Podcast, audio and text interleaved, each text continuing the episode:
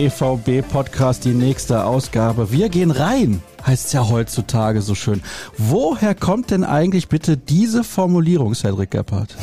da fragst du mich jetzt wieder was zum Einstieg. Ja, natürlich. Meine Güte. Ich bin ja kein, wie nennt sich das Wort? Frag Forscher? immer tolle Sachen zum Ja. Einstieg, hoffe ich. So, nein.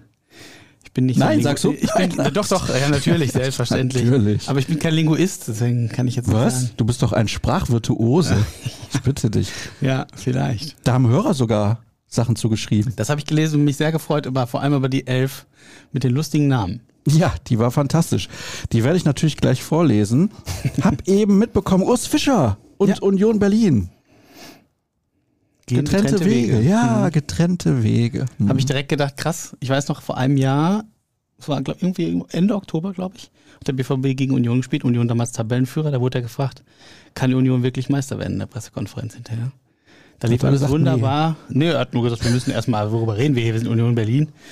Und äh, ich halte ihn für einen wirklich guten Trainer und finde es wirklich schade, dass das jetzt so gelaufen ist. Natürlich, die Ergebnisse waren jetzt über Wochen schlecht.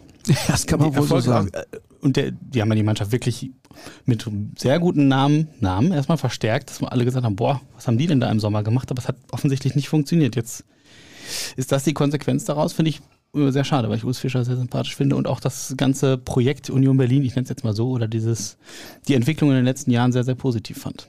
Übrigens finde ich, dass sie da einen Fehler gemacht haben. Sie haben sich vor der Saison verstärkt mit Leonardo Bonucci, Robin Gosens und Kevin Volland. Das sind drei für Union Berlin, ziemlich große Namen. Und ich glaube, damit haben sie sich keinen Gefallen getan, was auch die Teamhierarchie angeht. Also ich will den charakterlich überhaupt nichts nachsagen, aber das ändert ja was. Das ist ja logisch. Ich glaube, dass eigentlich von seiner Art und Weise vielleicht Robin Gosens da die einzig gute Variante gewesen wäre. Hätte man es dabei belassen, alles gut. Klar, man wollte sich breiter aufstellen, aber weißt du, Bonucci ist ja auch nicht mehr der Jüngste. Sind wir ganz ehrlich. Also du und Bonucci, ihr werdet ungefähr im gleichen Jahr 40, kann man das so sagen? ja, ist das so? Ich meine, was ist denn Jahrgang? da für ein Jahrgang der? Das weiß ich nicht. Muss ich nachgucken. ja, könnte aber könnte hinkommen. Ja. Ja, ich hoffe, ich kann meine Karriere dann leider noch nicht beenden. Ja. Zu ihm. Da muss ich noch ein paar, paar Zeilen schreiben. Bis zur Rente. Bei X, formerly known as Twitter, trendet Danke Urs, FC Union und Fischer.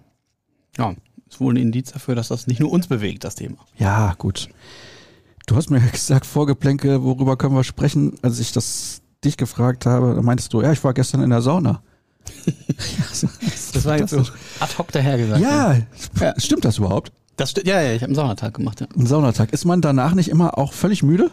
ja ich finde das total angenehm. Das ist wie, wie so ein richtiger Urlaubstag, finde ich. Wenn du wirklich Zeit hast. Ich war auch müde, ja. Aber das war so eine angenehme, entspannte Kaputtheit. Hm, verstehe. Danach noch schön was essen gewesen? Ja. Ja. Verrat uns bitte, was es gab. Ähm, ich war im türkischen Restaurant. Es gab so eine, einen Tonteller mit äh, Bulgur, Kartoffeln und äh, Köfte und ein bisschen Putenfleisch. Mit So einer äh, Pfeffer mit Sahnesoße ist das, glaube ich. Oh, Tja. richtig, richtig zugeschlagen, der Kollege. Ich überlege gerade, ob wir einfach jetzt direkt durchstarten, weil wir haben ja nur 8000 Hörerfragen bekommen oder ob wir das so in die Länge ziehen, dass die Leute draußen sich wieder total aufregen, was er denn Ja, da ich glaube, labert. angesichts der Ereignisse bei Borussia Was? Dortmund könnten wir das Vorgeplänkel auf die Hälfte reduzieren. Ja, dann nur noch eine Viertelstunde. Ja, Mir gehen auch ein bisschen die Themen aus, weil der eine Kollege, der sich monatelang ja immer gemeldet hat mit diesen netten Spielervergleichen oder auch anderen Sachen, der ist irgendwie untergetaucht. Ich weiß nicht, was da los ist. irgendwann gehen einem die Ideen aus wahrscheinlich. Ja, Vielleicht fängst bitte? du mit der lustigen Elf an. Muss ich die erst mal genau. raussuchen. Hier Ah. steht aber übrigens auch Moin, ihr Fregel. Kennst du noch die Fregels? Ja, nur vom Namen. Ich habe da jetzt Ach. keinen. Ja. Weiß nicht. Ja. Die lustige Elf. Muss ich jetzt erstmal raussuchen. Aber eben habe ich doch was Schnelles, Kurzes gesehen hier. Das Wort Expertise ist das im Zusammenhang mit unserer Sendung eigentlich Wenn du die Frage schon so aufwirfst, Sascha. Hier. Wie lautet eigentlich der Spitzname von Cedric Gebhardt, wenn Sascha Staat eigentlich Alexander heißt? Ich glaube, da habe ich irgendwas verpasst. Ne? Naja, im Russischen ist das ja so. Ja, also Sascha ist der Spitzname für Alexander. Guck mal, ich habe wieder was gelernt. Mhm. Okay. Hast du, aber du hast keine russischen Wurzeln, ne? Das Nein. geht einfach nur jetzt, ja. Du vielleicht, man weiß es nicht. Nicht, nicht, dass ich wüsste. Hast du einen zweiten Vornamen? Ja, Doch, ich habe einen zweiten Vornamen. Okay, aber müssen wir jetzt hier an Ja. der Stelle, wenn du das nicht möchtest, dann das ist privat, ist kein Problem, Horst. So, hier, die Elf mit den lustigen Namen. Korn Neuer ist die Nummer eins. Hm. Opa Meccano, Philipp Lahm, Nico Schlottern die Knie und Mats Hummelfigur bilden die Viererabwehrkette. Bernd Holzbein, Julian Sodbrand, Florian Alteshaus und Jan Schlaff drauf. Jetzt das kommt mein, mein Favorit. Ja, Rheuma Kai Ist, ich mag es trotzdem, auch wenn es schon. natürlich und Tante Kete. Ach, wunderbar. So, Schön, Dank dafür. danke an Daniel. Und falls ich zwischendurch noch was finde zum Thema Vorgeplänkel, auch bei Instagram, ich konnte nicht alle Fragen durchschauen. Es war unfassbar. Und es liegen ja jetzt ein paar Tage auch dazwischen. Also, wenn wir jetzt beispielsweise Samstagabend aufgenommen hätten, glaube ich, dann hätten wir zwei Stunden diskutieren können. Jetzt auch. Also stell dich schon mal drauf ein. Ja? Aber sollte ich da noch was finden zwischendurch, Vorgeplänkel, dann markiere ich mir das und dann hinten raus. Ah, hier fehlt noch was. Nee, hier fehlt noch was. Hier ist noch was. Einmal fürs Vorgeplänkel rankt bitte einmal folgende Sportler nach ihrem Talent. Oh, Luka Doncic, Max Verstappen, Aaron Judge, Patrick Mahomes, Leon Dreiseitel, Carlos Alcaraz, Kylian Mbappé, Alexander Usyk, den kenne ich nicht mal. Und Matthias Gistel. Das ist doch was. Das ist doch eine Aufgabe wie gemacht für dich, Sascha. Ja, ich mache mir Gedanken, während du gleich irgendwie zehn Minuten darüber schimpfst, wie schlecht der BVB am Wochenende gespielt hat. Okay, das markiere ich mir und nenne meine Top 10 Reihenfolge am Ende. Den einen muss ich googeln. Ich vermute, der ist auf Platz 10 dann. Ja, ich denke auch. Ich denke, er hat keine Chance. Und Dreiseitel könnte ich bei dir relativ weit oben erwarten, oder? ja, der ist aber auch gut. Ja, aber es geht ja um reines Talent. wahrscheinlich, Auch nicht darum, ob derjenige anscheinend viel arbeitet für das, was er dann auf dem Court oder wo auch immer oder auf dem Eis zeigt. Okay, gut, pass auf. Siebeneinhalb Minuten Vorgeplänkel schreibe ich mir jetzt auf. Und jetzt reden wir über das Sensationsspiel beim VfB Stuttgart.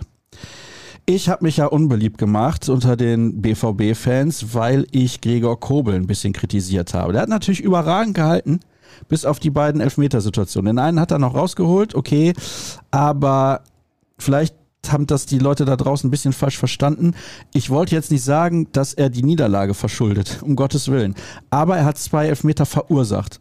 Verursacht und verschulden ist in dem Zusammenhang für mich noch ein bisschen was anderes. Beim ersten ist er, glaube ich, schon noch deutlich zu spät und beim zweiten, ja, er sagt hinterher, für ihn sucht der Stuttgarter das Foul. Das sehe ich auch so.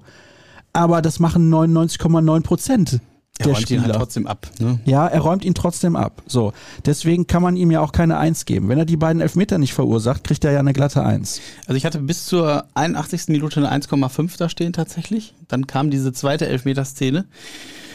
Und ich habe auch überlegt, was machst du da jetzt raus? Weil der ja wirklich ein unfassbar gutes Spiel gemacht hat und ohne ihn hätte es zu dem Zeitpunkt 1 zu 6 wahrscheinlich gestanden. Jetzt hast du gerade gesagt, er hat den, die Niederlage nicht verschuldet. Natürlich hat er aber diese Niederlage zumindest teilverschuldet, weil er das dann zu diesem Elfmeter kommt. Finde ich eine ganz schwierige Sache. Ich habe ihn dann, ich habe auch noch mal mit einem Kollegen gesprochen, gesagt, was machen wir jetzt damit? Weil das so, du hast diesen Fall ja nicht so oft und in der Deutlichkeit. Und wir haben ihn dann zwei Noten runtergestuft. Jetzt rückblickend betrachtet, würde ich sagen, vielleicht hätte es auch eine 2,5 getan, weil ansonsten war die Leistung tadellos. 3,5 habt ihr ihm gegeben. Ja, habe ich ihm gegeben, ja. Ähm, aufgrund dieser zweiten Szene jetzt auch. Ähm, normalerweise gibt die Leistung das nicht her. Es war halt, du musst halt immer, wir reden ja häufiger hier mal über Noten, immer den Gesamteindruck sehen. Ähm, wenn die Mannschaft so gespielt hat, wie sie spielt, werden die Noten ja natürlich per se erstmal sehr viel schlechter. Wie gesagt, äh, Gregor Kobel würde ich da an dem Tag rausheben. Aber ja, die Gegner laufen natürlich reihenweise auf ihn zu. Er, er hält alles. Ganz, ganz schwierige Sache. Wie gesagt, nach betrachtet, wir, ich habe das mit Abpfiff abgeschickt. Vielleicht tut's dann auch gut. Vielleicht nochmal einen Moment sacken zu lassen, zu sagen, warte mal, ist das wirklich angemessen? Ich würde sagen, beim nächsten Mal würde ich da anders entscheiden. Ähm, trotzdem bleiben die beiden Punkte. Er hat diese zwei Elfmeter verursacht. Hat ja dann nicht gelb-rot bekommen. Stieler hat ja auch gesagt, weil, der, weil Silas ja eben eher Richtung Eckfahne, glaube ich, so hat das genannt, äh, gelaufen ist. Ne, ich würde sagen, grundsätzlich ist diese zweite Entscheidung nicht diskutabel. Er, er erwischt ihn voll. Es ist halt total bitter gelaufen. Und ähm, so verliert der BVB zu Recht in Stuttgart. Das war wirklich, also, Erschreckend. Wo fange ich an? Ich weiß es gar nicht. Es war wirklich so schlecht.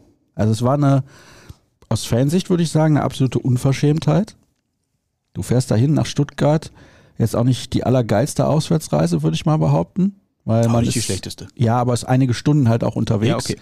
Steht dann da in der Ecke im November, feuert die Mannschaft 90 Minuten an und die spielen einen Rotz. Also es tut mir leid. Wenn ich alleine die Szene nehme, die zum Ausgleich führt, also was hat Benzibaini da im Kopf? Was ist sein Gedanke, wie er sich da stellt gegen den Gegenspieler? Das ist ja, also das ist amateurhaft. Das ist amateurhaft. Ja, also es taucht ja hinterher dann auch durchaus die Frage auf, äh, wer außer Gregor Kobel hat an dem Tag eigentlich Bundesliga-Niveau erreicht. Da reden wir nicht über gehobenes Niveau, sondern ich sag mal den Standard, den es braucht, um so ein Spiel zu bestreiten. Und ich würde behaupten, kein Borussia außer Gregor Kobel.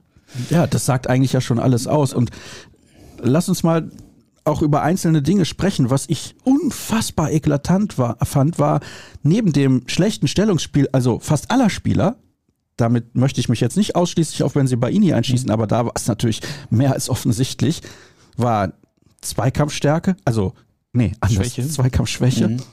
So, und da lag so viel im Argen. Also Wahnsinn. Wahnsinn. Ballverluste, technisch, also die hatten ja kaum zehn Sekunden den Ball. Ja, ja, absolut. Also wir haben, glaube ich, nach zehn Minuten haben wir gesagt, was ist denn hier los? Also das war direkt von Beginn an zu spüren. Stuttgart war ja total griffig, wirklich heiß. Die hat eine ganz andere Passschärfe. Bei BVB aber alles irgendwie, äh, wie soll ich das nennen? Als hätten die immer, also es war alles so bleiern. Ähm, Zweikampfführung sprichst du gerade an, echt schwierig. Ich habe mir hinterher, wir haben ja natürlich auch Daten und so gucken dann immer, stützt sich das mit unseren Eindrücken. Zum Beispiel, Sally Özcan hat noch verhältnismäßig viele Duelle gewonnen, aber eben alle wichtigen Duelle hatten, haben die Dortmunder verloren. Sie sind gar nicht in die Räume gekommen. Stuttgart hat natürlich ein bisschen anders gespielt als bisher. Bisher haben sie ja immer 4-2-3-1 gespielt, haben sie mit Dreierkette gespielt, die Außen noch ein bisschen anders spielen lassen. Chris Führig war unfassbar heiß. Der, da hatten die Klasüle auf der rechten Seite. Er war permanent Alarm auch. Also es, es zog sich ja eigentlich so durch. Du hast ja keinen Bereich gehabt, wo du sagst, in dem Moment, in dem Bereich hast du die Kontrolle. Einfach gar nicht. Und so läuft so ein Spiel dann so, wie es gelaufen ist. Ich weiß nicht, was ich an dem Spiel gut fand. Selbst, selbst das Tor zum VfB 1, zu, äh, zum 1 zu 1. Das muss man ja sagen, die haben es wirklich gut gemacht. ja, ja, ja, äh, Entschuldigung. Und, und also, selbst in der zweiten Halbzeit, Stuttgart du hat gemerkt boah, jetzt, jetzt müssen die echt Stuttgart hat richtig gut gespielt, ja. dieser, also die haben ja einen Aufwand betrieben, Wahnsinn. Und dann hat es in der zweiten Hä- Hälfte so eine Phase, wo ich dachte, ah, jetzt lassen die Kräfte schon so ein bisschen nach. Aber Dortmund hat ja überhaupt nicht daraus Kapital schlagen können, ist überhaupt nicht wieder zurückgekommen. Und ja, diese kurze Schwächephase hat Stuttgart auch gut, gut gemanagt und hat dann eben dann nochmal zum Sieg getroffen, der absolut äh, in der Höhe, absolut sowas von schmeichelhaft war. Schmeichelhaft für den BVB, muss man klar sagen. Ja. Also ich meine, zwei Torschüsse, einer ist drin. Das war ja schon grotesk. Niklas Füllkrug hat ja sich ja gar nicht richtig getraut zu jubeln. Das war schon so komisch. Wir hatten aber trotzdem die ganze Zeit Gefühl, ja, gewinnen die das Ding noch und wissen selber nicht warum, aber es kam halt, also, ne, weil es stand ja lange 1-1, wenn du noch einen irgendwie reinmogelst. Du hattest noch diesen zweiten Schuss von, von Sabitzer, der an den Pfosten klatscht. Wenn so einer mal reinspringt, dann führst du da plötzlich, obwohl es überhaupt nicht vom Spielverlauf gedeckt ist. Aber es kam dann anders. Und ja, es hat äh, dann doch sehr, sehr viele Fragen aufgeworfen. Ich überlege gerade, was ich da noch sagen kann, was irgendwie im Ansatz positiv ist. Aber ich wollte sagen, nicht mal der Treffer von Füllkrug hat mir gut gefallen. Weißt du warum?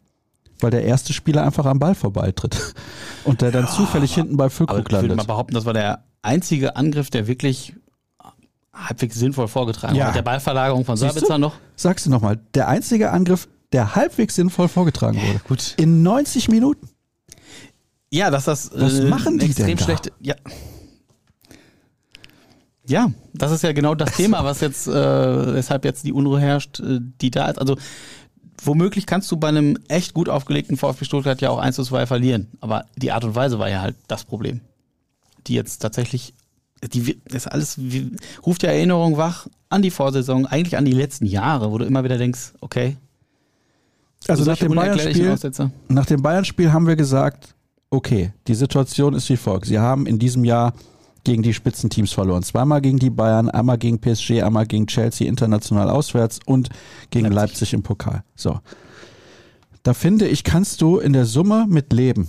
Das ist jetzt nicht super, weil man hat andere Ansprüche, aber du kannst in Summe damit leben, weil das sind gute Gegner gewesen und in der Regel waren es auch Auswärtsspiele. Bis mhm. auf die Heimpleite gegen die Bayern waren sonst nur Auswärtsniederlagen.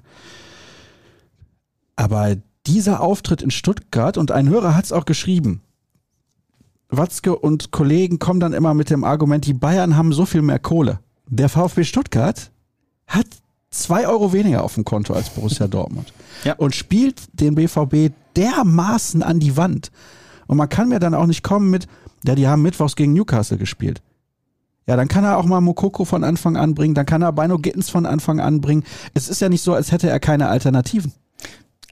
Da sind wir jetzt genau bei, also dieses, dieses Spiel und das, was du jetzt gerade ausführst, hat ja ganz viele Bereiche berührt. Wir haben die in der Berichterstattung auch schon aufgegriffen. Wir sind beim Thema Müdigkeit, bei Rotation, bei Qualität. Drei große Themenfelder, die sich nach diesem Spiel stellen. Sollen wir die mal einfach, sollen wir mal dran langsäbeln? Nein, lass uns noch ein bisschen ausflippen. Okay. Wegen der schlechten glaube, Leistung in Stuttgart. Das ist nämlich gleich unser Thema der Woche, habe ich vergessen eben zu sagen.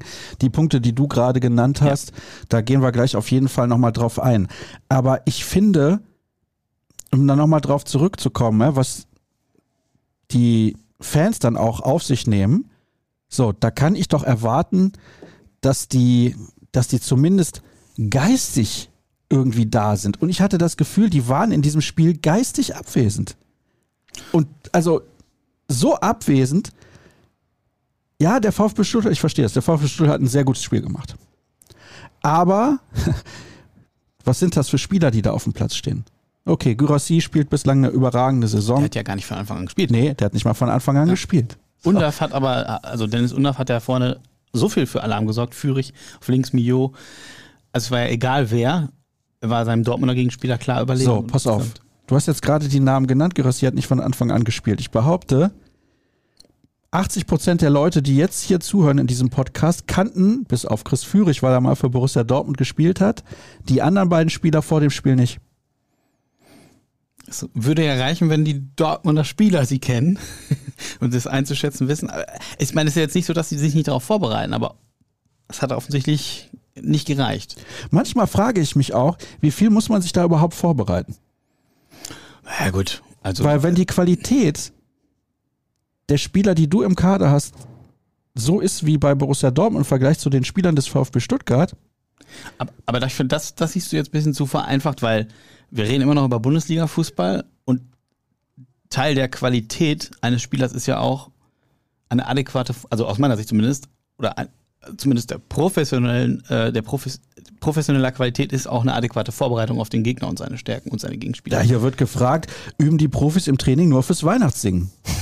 Im Zweikampf schlecht fürs Zöpfchen oder, oder warum geht keiner mehr richtig hin? Na, dazu kann ich natürlich erzählen, dass da, wo ich geguckt habe, jemand gesagt hat, Zitat, Frau Sabitzer könnte auch mal richtig ins Zweikampf ah, gehen. Ja. Das ist mir natürlich ein bisschen zu polemisch. Ach, ja, ja, gut, das ist ja dann. Das hilft ja nichts. Also. Ja. Mir soll keiner erzählen, der will nicht die Spiele gewinnen. Die wollen alle die Spiele gewinnen. Aber es ist das, was du auf dem Platz auch ausstrahlst. Und da mangelt es mir doch schon arg. Also, ja, dieses nicht sexy, aber erfolgreich. Weniger sexy. Ah, weniger sexy. Mehr Erfolg. War der BVB in dieser Saison schon mal sexy in einem Spiel? Mit Abstrichen fand ich es sexy, wie er gegen Frankfurt zurückgekommen ist. Da war allerdings vorher die Defensivleistung auch wieder haarsträubend. Trotzdem so zurückzukommen, hat schon was. Und ich fand jetzt schon, die Leistung gegen Newcastle war, ja, sexy war sie nicht, aber sie war doch schon reif, eigentlich. Aber ja, das ist, auch das ist wieder ein großes Thema. Äh, richtige Balance. Wofür will man stehen? In den vergangenen Jahren wurde oft gesagt, dass der BVB zu wenig pragmatisch manchmal spielt. Dann die, die, der spielt die Sterne vom Himmel, aber dann, wenn es drauf ankommt, dann fehlt es wieder. Jetzt wird ein pragmatischerer Ansatz gewählt, zu Lasten des schönen Fußballs. Das dann natürlich wird dann auch kritisch gesehen weil der BVB etwas anderes verkörpern möchte. Natürlich wird es dann ein Problem, wenn du halt beides nicht auf die Platte bringst. Auf, auf den Rasen bringst, finde ich, beim Handball, sorry. Ich habe dich kurz angeguckt und an deine Platte gedacht. Ja, an meiner Platte, das ich glaube sagt. Ja. Okay, nenn doch nochmal gerne die drei Punkte, die du eben genannt hast und dann machen wir unser Thema der Woche auf, bevor ich mich hier komplett in Rage rede, was ich ja schon längst getan habe, wie die Zuhörenden bestimmt schon festgestellt haben. Wie dir als aufgewecktem Kerlchen nicht entgangen sein dürfte, war eins der Themen Müdigkeit. Richtig. Ja. Dann hatten wir äh, Rotation, das spielt ja alles, eigentlich ist alles miteinander vermengt und äh, Qualität. Das sind ja große, große Themen, die ja, die im Prinzip jetzt aufgekommen sind nach diesem Spiel. Müdigkeit war so ein bisschen äh, das erste, wir haben es auch dann nochmal thematisiert, weil Gregor Kobel sagte, ich hatte das Gefühl, wir haben hinterher in der Mix mit ihm gesprochen, dass da war, da war eine gewisse Müdigkeit da. Und ich so, ja, hm. Und dann sagt er, ja, na, ich will dich nicht als Ausrede verstanden wissen. Wir Profis müssen schon auch mal zwei Spiele hintereinander absolvieren können. Ähm, aber natürlich mit den Reisen, drei englische Wochen in Folge. Sag mal. Ja, ich sag's das nur. Es ist ja es ist Entschuldigung, es, ja, ja, ich, ich weiß. du kannst nichts dafür, Cedric. Mit den Reisen. Die hatten drei Heimspiele hintereinander. Wollen die mich. Ich, also, tut mir leid. Nee. Mit den Reisen. Er hat ja auch gesagt, das äh, will er nicht als Ausrede verstanden wissen. Trotzdem hat, er, trotzdem hat er gesagt, wir waren in, im Prinzip in fast jedem Zweikampf zu spät. Und so baut sich das dann auf. Stuttgart hat gemerkt, hier geht was. Ja, aber wenn sie es doch wissen, warum spielen sie da mit den gleichen Spielern wie vorher? Das ist wieder, da sind wir vielleicht beim Thema Rotation und vielleicht beim Thema Qualität. Ja. Also Beino Gittens und Mukoko, die ich eben ja schon genannt habe, bring die doch bitte einfach mal von Anfang an. Ja, ich glaube, gegen Hoffenheim hat er sie im Pokal hatte, hatte ja. auch Rainer dann, genau, das waren ja mal vorne eine ganz andere Reihe, richtig? Ja, die Frage kann man natürlich stellen, warum wird da so wenig rotiert? Definitiv. Also, ähm, das sind doch junge Spieler, die wollen sich zeigen, die haben Bock in die erste Elf zu rutschen, dauerhaft. Die sind auch nicht schlecht. Zumal Edin Terzic immer wieder betont, wir werden jeden brauchen. Ne? Wir brauchen alle von ihnen. Wenn wir da haken, jeder wird seine Chance bekommen. Also ich sag mal, jetzt ist die, jetzt ist, äh, jetzt ist der Zeitpunkt, das dann auch einzulösen. Und Sadi Özcan hat jetzt wie viele Spiele hintereinander von Anfang an gespielt? Ja, ich, ich kann es dir nicht sagen, fünf, sechs. Und ich meine, der ackert ja da schon ordentlich. Also, Unbestritten. Ich, ich habe ihm, glaube ich, auch eine 5 gegeben. Da habe ich nur gedacht, ah, der hat irgendwie die beste Zweikampfquote sogar. Habe ich aber, glaube ich, eben schon mal thematisiert. Die wichtigen eben nicht. Es kamen aber auch keine Impulse nach vorne. Und der hat sich natürlich komplett aufgerieben, weil da einfach so viel gelaufen ist, konnte ja die Wellen, das habe ich auch so geschrieben, gar nicht brechen. Das, der ackert natürlich, aber das ist ja, ich würde mal sagen, das ist einfach die Grundvoraussetzung, damit es funktioniert. Darüber hinaus war dann leider auch nicht so viel. Und wenn du natürlich vor allem defensiv gebunden bist, weil da eine Welle nach der anderen auf dich zurollt, dann wird es halt auch schwierig, ne? Und so war das ja bei allen, wenn wir ehrlich sind. Also die Nummer mit der Müdigkeit. Ich weiß, ist nicht dein Argument mit den Reisen. Die reisen so luxusmäßig, wenn die, die fliegen gefühlt zum Auswärtsspiel nach Gladbach, fliegen die noch. Da braucht mir keiner kommen mit Müdigkeit. Die machen alles Mögliche mit hier Technologie und Belastungssteuerung und so weiter und so fort. Da soll mir keiner erzählen, die sind müde. Wir haben November, Cedric. Wir haben nicht, wir haben nicht irgendwie März gegen Ende der Saison, wo du dann vielleicht auch mal durch sein kannst, wenn du die ganze Zeit spielst. Sorry, das Argument Müdigkeit. Und ja, er will es nicht als Ausrede gelten lassen, aber er hat es ja als Argument dann anscheinend auch angeführt. Das, das Argument kann ich nicht gelten lassen. Ja, ich, ich kann das total nachvollziehen. Ähm, ich finde es erst am, grundsätzlich kann man ja mal sagen, ich, das sind alles Menschen. Ja, die haben auch mal einen schlechten Tag. Die haben, ne, und dann Natürlich. kommt vielleicht alles zusammen. Aber vielleicht. nicht bei allen elf. Das wäre der Punkt. Dann, dann bist du vielleicht auch dazu, hätte, man hätte viel eher wechseln müssen. Andererseits hättest du tatsächlich zehn Leute auswechseln müssen. Das ist dann. Aber guck mal, spätestens nach einer halben Stunde hast du doch gesehen, dass ja, die desolat agieren. Ja? Desolat. Änder doch vielleicht dann auch mal taktisch was. Also stell gegebenenfalls mal auf eine Fünferkette um. Hättest ja machen können zu dem Zeitpunkt. Hättest du sagen können, okay, wir sind defensiv so instabil in dieser Partie, wir müssen da irgendwas anders machen. Wir spielen jetzt Fünferkette und es ist mir auch egal, ob wir erst 25, 30 Minuten gespielt haben, weil wir uns weiter so präsentieren, dann kriegen wir hier sechs, sieben Stück. Und so wäre es gewesen, wenn Kobel nicht alles rausgeholt hätte. So ist es. Ja. Weiß ich nicht. Also Habt ihr das auf der Tribüne, auf der Medientribüne da mal diskutiert? Es, es war einfach so viel, dass wir zu, zu dem Punkt jetzt dann nicht gekommen ja. sind. Wir haben halt gesagt, warum wechselt er nicht mal? Hat ja ein bisschen auch umgestellt, aber ja, also ich kann mir eher vorstellen, dass ja der Grundgedanke war, okay, wir müssen versuchen, selber in die Offensive zu kommen, so ein bisschen vor diese Bugwelle. Bevor wir jetzt sagen, okay, ich stelle auf ja, Fünferkette um, irgendwie dann um du signalisierst dem Gegner natürlich auch noch was, ne? Aber ja, das ist in der Dynamik dieses Spiels, aber worüber ich mich schon gewundert habe, dass er Adeyemi nicht eher runtergenommen hat. Der war ja tatsächlich komplett out of order. Der ja leider mehr mit den mit Diskussionen verbracht hat als mit allem anderen auf dem Platz. Ähm, der hat ein gutes Spiel gemacht in dieser Saison. Ja, ich war, ich habe, äh, ja, war das vom Stuttgart-Spiel, habe ich noch thematisiert, dass äh, das, und auch der BVB hat es ja thematisiert, dass das im Prinzip jetzt die Benchmark sein muss und daran muss er sich orientieren und da kann er jetzt vielleicht die Trendwende einläuten. Stand jetzt muss man sagen, nein. Hier diese Liste aus dem Vorgeplänkel mit den Leuten mit Talent. Natürlich arbeiten die auch alle. Und das ist der Unterschied. Weil, wenn ich jetzt diese Liste nehme, ist Adiemi wahrscheinlich nicht der Letzte, was das reine Talent angeht. Wenn ich den da jetzt einfach mal reinhaue in diese Liste. Aber da fällt mir nichts zu ein. Fällt mir wirklich nichts zu ein. Also man muss doch verstehen, dass man auch, wenn man erfolgreich sein will, dafür hart arbeiten muss. Weil da kannst du sagen, was du willst, ob du sie jetzt sympathisch findest oder nicht. Aber Lionel Messi und Cristiano Ronaldo, das waren oft die ersten auf dem Trainingsplatz und bei Ronaldo weiß man es, er war auch immer der Letzte, mhm. der gegangen ist. Und guck dir den an, wie der mit 54 noch aussieht. Also der Körper ist ja, das ist ja besser als bei vielen 20-Jährigen. Ist ja unfassbar, wie fit der ist. So, natürlich ist er ein absoluter Freak und ein Ausnahmespieler, Ausnahmesportler auch in unserer Generation. Müssen wir nicht drüber reden. Aber ich kann doch von einem Spieler erwarten, nachdem es ja auch dann in der Rückrunde so gut funktioniert hat, und dann fragst du dich aktuell, wie konnte das passieren? War das ein halbes Jahr Ausrutscher nach oben? Auch diese Frage taucht ja jetzt grundsätzlich an Natur bei Borussia Dortmund. Das sind wir übrigens wieder bei Qualität. Ja? Also ja. zu Qualität gehört nicht nur Talent, sondern dazu gehört auch Einstellung und Fleiß. Und das, das fehlt anscheinend. Also sprichst du jetzt die Jeme oder beim BVB insgesamt? Ja, ich glaube, ich will nicht sagen, bei allen, äh, allen Spielern fehlt der Fleiß. Bei allen, äh, bei einigen fehlt natürlich das Talent. Also beispielsweise hat Sali Özcan herausragende Fähigkeiten, wenn es darum geht, in die Zweikämpfe zu gehen, sich totzulaufen und so weiter und so fort. Aber ich würde sagen, extrem talentiert ist er wahrscheinlich im Vergleich zu einigen seiner Mitspieler nicht. Also da fehlt dann da was an Qualität. Weißt mhm. du, worauf ich hinaus mhm. möchte?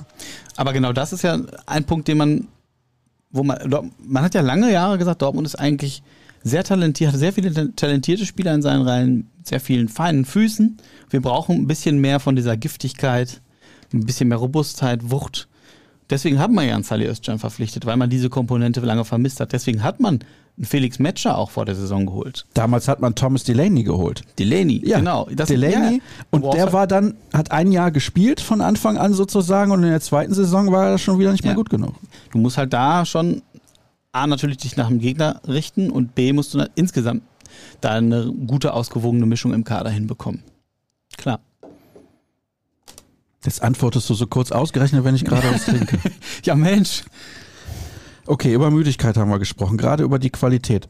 Lass uns nochmal über die Rotation sprechen. Mhm. Ich habe es jetzt schon zweimal gesagt mit Bino Gittens und Mukoku. Jetzt hat Benzi Baini wieder von Anfang an gespielt und auch wirklich richtig schlecht. Hat keine Argumente für sich gesammelt. Weiß nicht, wo kann er denn noch rotieren? Und warum hat es aus deiner Sicht vielleicht auch nicht getan? Vielleicht gab es ja Argumente zu sagen, ja, das war unsere Idee, mit dieser Formation wieder ins Rennen zu gehen. Wir haben uns dabei was gedacht. Naja, den Terzic hat bei der Pressekonferenz, da wird ja auch darauf angesprochen, ähm, beziehungsweise Jürgen hat danach gefragt, ob in irgendeiner Form ein Leistungsabfall erkennbar war. Und da sagte Edin Terzic, nö. Also war ehrlicherweise aber auch, ja im Training, genau. Ehrlicherweise aber auch nicht vor dem Bayern-Spiel. Und er hat derselben Elf nochmal das Vertrauen geschenkt, weil dies eben gut gemacht hat gegen Newcastle. Und ich glaube, das kann man ja tatsächlich sagen, dass es gegen Newcastle eine gute Saisonleistung war. Vielleicht sogar die beste bis dahin. In vielerlei Hinsicht. So, jetzt als Trainer zu sagen, okay, ich baue nochmal auf dieselbe Elf, ist erst einmal ein nachvollziehbarer Gedanke. Jetzt kann man natürlich auch sagen, wenn das gegen Newcastle die beste Saisonleistung war, was sind die Ansprüche oder was dürfen die Ansprüche aktuell sein von Borussia Dortmund? Oder von den Leuten, die da immer ins Stadion gehen oder das vom Fernseher oder in der Kneipe gucken? Was ja. kann dann der Anspruch sein, wenn das die beste Saisonleistung war? Also ich bin heute ein bisschen kritisch, liegt aber auch daran, dass sie wirklich, wirklich richtig schlecht gespielt haben. Also wirklich, also von den Bayern so vorgeführt zu werden, okay, da lief wirklich alles schief in dem, an diesem Spieltag. Und wenn du auswärts in Paris spielst, ist ein sehr guter Gegner da. Leipzig ist eine gute Mannschaft. Gut, bei Chelsea da mit dem Handelfmeter von Marius Wolf, da kam auch einiges zusammen. Okay, Entschuldigung. Da kam wirklich, ja, da waren viele Punkte, die nicht gepasst haben, dann auch jeweils in den einzelnen Spielen. Kobel dann in München tritt über den Ball, ne? Solche Dinge. Okay. Aber der Auftritt in Stuttgart, dann sagst du, okay, gut, beste Saisonleistung gegen Newcastle. Man hat auch viel gelobt, wie die Mannschaft aufgetreten ist gegen Milan, hat dabei auch kein Tor geschossen. Mhm. Auch andere Spiele wurden dann knapp gewonnen. Und ja, das ist auch, ist auch eine Form von Qualität im Übrigen, dieses Spiel zu gewinnen. Da hätte der BVB in den letzten Jahren wahrscheinlich deutlich schlechter abgeschnitten. Man hat aber auch in Bochum nur unentschieden gespielt. Man hat zu Hause gegen Heidenheim Glück gehabt, dass man das Spiel nicht mhm. verloren mhm. hat. So, was? Jetzt stehen wir genau an diesem ja? Punkt. Äh, das hast du eben auch schon einmal, einmal angedeutet. Was ist jetzt eigentlich und das haben wir auch versucht zu greifen, und das ist ja für uns auch immer noch wieder trotzdem ein Stück weit ein Rätsel, was ist eigentlich das wahre Leistungsvermögen dieser Mannschaft? Und ich glaube, bei Borussia Dortmund wissen sie das selber nicht. Und die Frage ist ja, was sind die Ausschläge? Die nach oben? Ist das eigentlich, sind das eigentlich die Ausschläge oder die nach unten? Was ist, was entspricht der Wahrheit? Und das ist, ja, es ist wirklich ein großes Paradoxon. So, ich schreibe mir hier gerade nochmal drei Namen auf. Das sind die drei Star-Abgänge der letzten drei Sommertransferperioden. Jude mhm. Bellingham spielt gerade wie ein Weltfußballer für Real Madrid. Wahnsinn, Kommt dahin ja. und rockt das Ding komplett sofort. Erling Holland ist 2022 gegangen und hätte Weltfußballer werden müssen. Man meinte aber, einem den Pokal geben zu müssen, der drei Wochen lang gut gespielt hat und nicht die ganze Saison, aber ist auch egal. Also eigentlich Weltfußballer Erling Holland in seinem ersten Jahr nach dem Abgang. Davor das Jahr hat man weit über 40 Scorerpunkte von Jaden Sancho verloren. Und würde der so spielen, wie er in Dortmund spielt, dann wäre er wahrscheinlich auch Weltfußballerkandidat. Ja? Also man hat zwei potenzielle Weltfußballer verloren, plus Jaden Sancho in den letzten drei Sommertransferperioden. Mhm. Und wir haben gerade eben über Qualität gesprochen. Konnte einer von denen im Ansatz ersetzt werden? Nach jetzigem Stand muss man klar sagen, nein. Also für Bellingham wurden Matcher und Sabitzer geholt, bislang nicht. Okay, den kann man noch Zeit geben. Ich finde, das ist immer so ein mhm. Punkt. Donny Malen hat sich auch irgendwann da mal zu einem deutlich besseren Spieler ja. entwickelt. Ja, genau. Zwei Jahre sollte es vielleicht nicht dauern, ja. meiner Meinung. Richtig. Aller kam für Holland. Mhm. Wir wissen, dass das äußerst unglücklich gelaufen ist und die Gesundheit ist natürlich das Wichtigste im Leben und von daher muss man das immer noch ein bisschen separat bewerten. Für Jaden Sancho kam welcher Flügelflitzer, der durchgestartet ist? Ah, dir fällt keiner ein. Ja, da also, klafft tatsächlich eine große Lücke. Du hast jetzt nicht ah. diesen einen Spieler, der dich dann auch womöglich durch diese schwierigen Phasen trägt und der dir dann potenziell... Ja, und du hast drei überragende Spieler verloren. Das, das, genau, genau. Und hast nicht, konntest die nicht adäquat nachbesitzen. Das ist richtig. Also ist die Qualität des Kaders in den letzten Jahren, sind wir uns einig, in jedem Sommer schlechter geworden.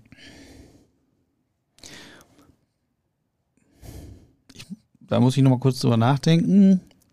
Du hast halt, ja, du, du hast halt, äh, ja, du hast nicht die Leute dazugeholt. Das ist richtig. Du hast natürlich einen Julian de Raville verpflichtet, einen Jamie Bino Gittens, die vielleicht diese ein, zwei Jahre brauchen, sind jetzt natürlich leider regelmäßig verletzt. Hätten die, ich weiß, sie sind jetzt sehr viel im Konjunktiv unterwegs, hätten die diese Spielpraxis bekommen, womöglich auf dem Niveau. Beide haben es ja durchaus schon angedeutet. Hättest du vielleicht zwei mit wo du die Fantasie hast zu sagen, okay, das sind vielleicht die nächsten in dieser Kategorie, die da womöglich reinfallen. Aber natürlich sind äh, Haaland und Bellingham hingekommen und Sancho hat jetzt ja nicht sofort auf Anhieb eingeschlagen, der hat auch ein bisschen Zeit gebraucht. Aber Haaland und Bellingham haben natürlich eingeschlagen, wie selten zwei Transfers bei Borussia Dortmund. Das muss man natürlich ehrlicherweise auch sagen. Ja, gut, aber daran müssen wir uns natürlich orientieren. Ja, klar, keine Frage. Das ist ja das Problem. Also, was heißt Problem? Das ist aber nun mal so. Daran müssen wir uns orientieren. Das, das erzeugt eben auch die Erwartungshaltung, die du hast, die ich habe, die viele, viele Menschen draußen haben, die wahrscheinlich auch der BVB selber an sich hat. Ja. Haben wir die nicht aber auch zu Recht dann? Grundsätzlich ja, würde ich sagen, ja, klar. Ja. Also Borussia Dortmund ist immer noch einer der größten Clubs in Europa mit einer riesigen Strahlkraft, der ja ganz was Besonderes verkörpert und natürlich muss man eine gewisse Erwartungshaltung haben. Bin ich jetzt zu kritisch schon? heute bislang? Ich glaube, du triffst sehr den Nerv der Leute. Ich finde, ich finde, äh, jetzt nach und ich bin da auch selber, ich habe da noch keine klare, keine absolut abgeschlossene Meinung zu. Ich finde, nach zwei Niederlagen alles in Frage zu stellen, schwierig, weil es ist erst ein Drittel der Saison vorbei. Aber die Art und Weise der Niederlagen wirft natürlich Fragen auf, denen man sich stellen muss. Vielleicht also pass auf, so. anders. Hätte man in den anderen Spielen mal 4-5-0 souverän gewonnen, sagen wir mal drei, vier Mal, mhm. Dann kann man vielleicht auch so zweimal verlieren. Ja, der Punkt ist ja auch, du hast vor allem am Anfang ja, wenn wir ehrlich sind, gegen das untere Drittel gespielt. Heidenheim, Bochum, Köln. Jetzt spielst du demnächst gegen Gladbach, die definitiv im Aufwind sind. Okay, in der Regel gewinnt der BVB das Heimspiel gegen Gladbach, brauchst du gar nicht spielen. Aber ja. das haben wir auch gegen Heidenheim gedacht, dass sie das ja, gewinnen ja. werden. So. Dann. Und ich habe jetzt nochmal die Torschützenliste mir angesehen. Mhm. Der Kollege Beste aus Heidenheim, Ex-Borusse, hat mehr Tore geschossen als der beste Torschütze von Borussia Dortmund. Ja, das sieht man ja auch, dass da, wer ist der beste? Füllkrug? Drei? Wen haben wir? Füllkrug müsste da Julian Brandt vier, glaube ah, ich. Ah, okay, okay. Ja, das, auch das sagt natürlich viel aus. Du merkst halt auch, dass ein Aller dir fehlt, ne? Der in der Rückrunde einfach getroffen hat. Und die gesamte Offensive hängt ja offensichtlich da, also es hängt ja, ganz vieles liegt ja im Argen. Donny Malen auch wie viele Wochen nicht getroffen? Karim Adeyemi haben wir gerade schon thematisiert, ist ein Totalausfall. Jamie Bino Gittens mm. kommt nicht zum Zug. Duran Will fehlt. Rainer, die Male, die er da war, war jetzt auch nicht so dolle. Marco Reus sicherlich eine positive, insgesamt eine positive Erscheinung in dieser Saison. Julian Brandt auch, auch wenn er natürlich noch wieder eine andere Position spielt. Also es äh, hapert dann tatsächlich an einigen Stellen. Hörerfragen werden wir nicht alle beantworten können. Es tut mir leid, liebe Leute. Es sind einfach zu viele. Ich möchte mich an dieser Stelle nochmal für die rege Teilnahme bei euch bedanken. Es sind weit, weit über 100 Hörerfragen eingegangen. Und ja. Ich trinke nochmal einen Schluck Wasser eben. Ja, mach das bitte. Das ähnelt sich natürlich teilweise. Deswegen werde ich versuchen, ein paar rauszufischen. Und ja, wir haben ja noch ein halbes Stündchen mal locker hier. Von daher überhaupt gar kein Problem. Können wir noch ein bisschen was bequatschen. Und ich weiß gar nicht, wo ich anfangen soll. Das Spiel gegen Stuttgart erinnerte mich an den Film Space Jam. Plötzlich ist das durchaus vorhandene Talent weg. Meisterschaft ist weg, vielleicht im Winter ein, zwei junge Spieler holen, Henry Blank eine Chance geben und man stellt sich auf für die Zukunft. Du hast Blank ja nun schon einige Male spielen sehen. Mhm. Ist das überhaupt einer, der gut genug ist, Borussia Dortmund auf Sicht weiterzuhelfen? Oder ist das wieder so ein klassischer Spieler, wo man sagt, eigentlich reicht es für die absolute Spitze nicht? Kann man, glaube ich, noch nicht komplett verlässlich sagen. Ich glaube, jetzt wäre Bundesliga noch zu früh. Aber anders als viele andere aus der U19 wurde er übernommen. Und äh, er ist ein Spieler, der ganz lange gar nicht präsent war. Er ist erst im zweiten U19-Jahr durchgestartet, im entscheidenden Jahr allerdings. Hat sich da zum Stammspieler entwickelt und ist in der U23, bei der, in der dritten Liga hat er ein paar Abstriche abgesehen, aber hat keine Anlaufschwierigkeiten gezeigt. Der spielt da ja gegen ja, durchaus robuste abgeklärte Stürmer, die oft auch schon Bundesliga-Erfahrungen haben, die wesentlich älter sind als er und der macht seine Sache richtig gut. Und ich glaube, perspektivisch ist das der vierte Innenverteidiger, den man bei Borussia Dortmund schon lange gesucht hat. Ähm, Edin Terzic hat sich total begeistert von ihm äh, gezeigt. Er ist sehr, sehr, sehr bodenständiger Spieler, sehr reflektiert. Ähm, habe letztens auch noch länger mit ihm gesprochen. Ich glaube, der ist ein richtig guter, aber noch wäre die Bundesliga zu früh für ihn. Aber der hat definitiv, bei dem habe ich definitiv die Fantasie, dass er es schaffen kann, einfach weil er auch weiß, was er noch nicht kann und daran arbeitet.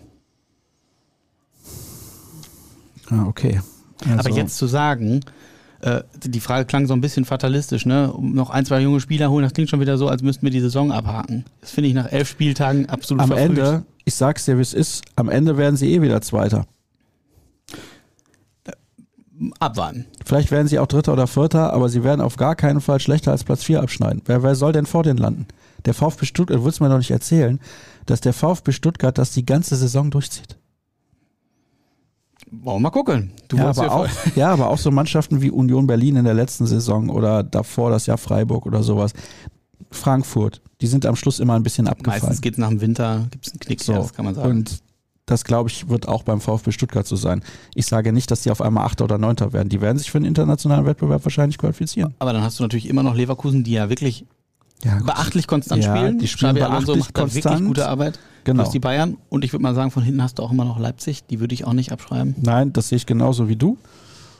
Kurios übrigens, Emil Forsberg geht jetzt nach New York. Hast du das Ja, gelesen? ja ich, hab, ich, ich wusste gar nicht, dass er nach New York geht. Ich habe gesehen, dass er geht. Ich wusste gar nicht, dass der schon 32 ist. verrückt. Der spielt ja ewig schon in Leipzig tatsächlich. Gut, wird er sich nochmal ein paar Dollar einverleiben, vermutlich. Ich hoffe, in der Pressemitteilung steht am Ende da nicht, suchte nochmal eine neue Herausforderung und spielt dann in New York. Immerhin Aber gut, okay. die Wüste. Anscheinend hat er ja, ja, das ist deutlich besser. Anscheinend hat er ja gesehen für sich, ich kann mit diesem Verein eh maximal Pokalsieger werden, also kann ja auch gehen. Aber jetzt aus Spielersicht, mal ganz ehrlich, 32, super Lebensphase, du ziehst nach New York, kannst du wahrscheinlich zwei, drei gute Jahre verbringen, würde ich mal behaupten, vor allem mit dem hier Salär, schön was die. Party machen, meinst du? Nö, aber einfach, ich meine, New York ist halt schon reizvoll, ja? Ja. Bist du schon mal da gewesen? Nee, leider noch nicht. Kann ich dir empfehlen. Ich habe mit 32 Jahren nicht einfach, bin nicht eingewechselt. Ja, Du musst ja nicht wechseln. Zu New York Times. Es wär, ich fände es okay, wenn du hier bleibst ja bei uns. okay, okay. Ja, Müsste ich mal aber, hin, das stimmt. aber na, die New York Times hat, äh, wenn ich das richtig mitbekommen habe, ähm, im Sport massiv oder fast komplett gekürzt. Ehrlich? Ja, ja, ja. Großes Thema. Hm, okay.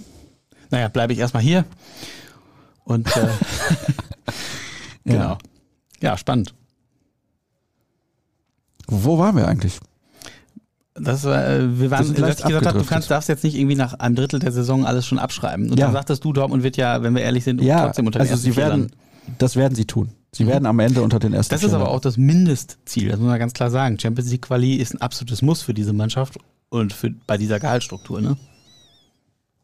Der Unterschied ist nämlich, dass sie im Vergleich zu den Jahren davor Spieler geholt haben, die keinen hohen Wiederverkaufswert haben. Das also meinte ich eben. Sabitzer, Das meinte ich eben mit den. ja, für Ja. Sabitzer kriegst du natürlich am Ende keine Kohle mehr. Ein Matcher sehe ich anders.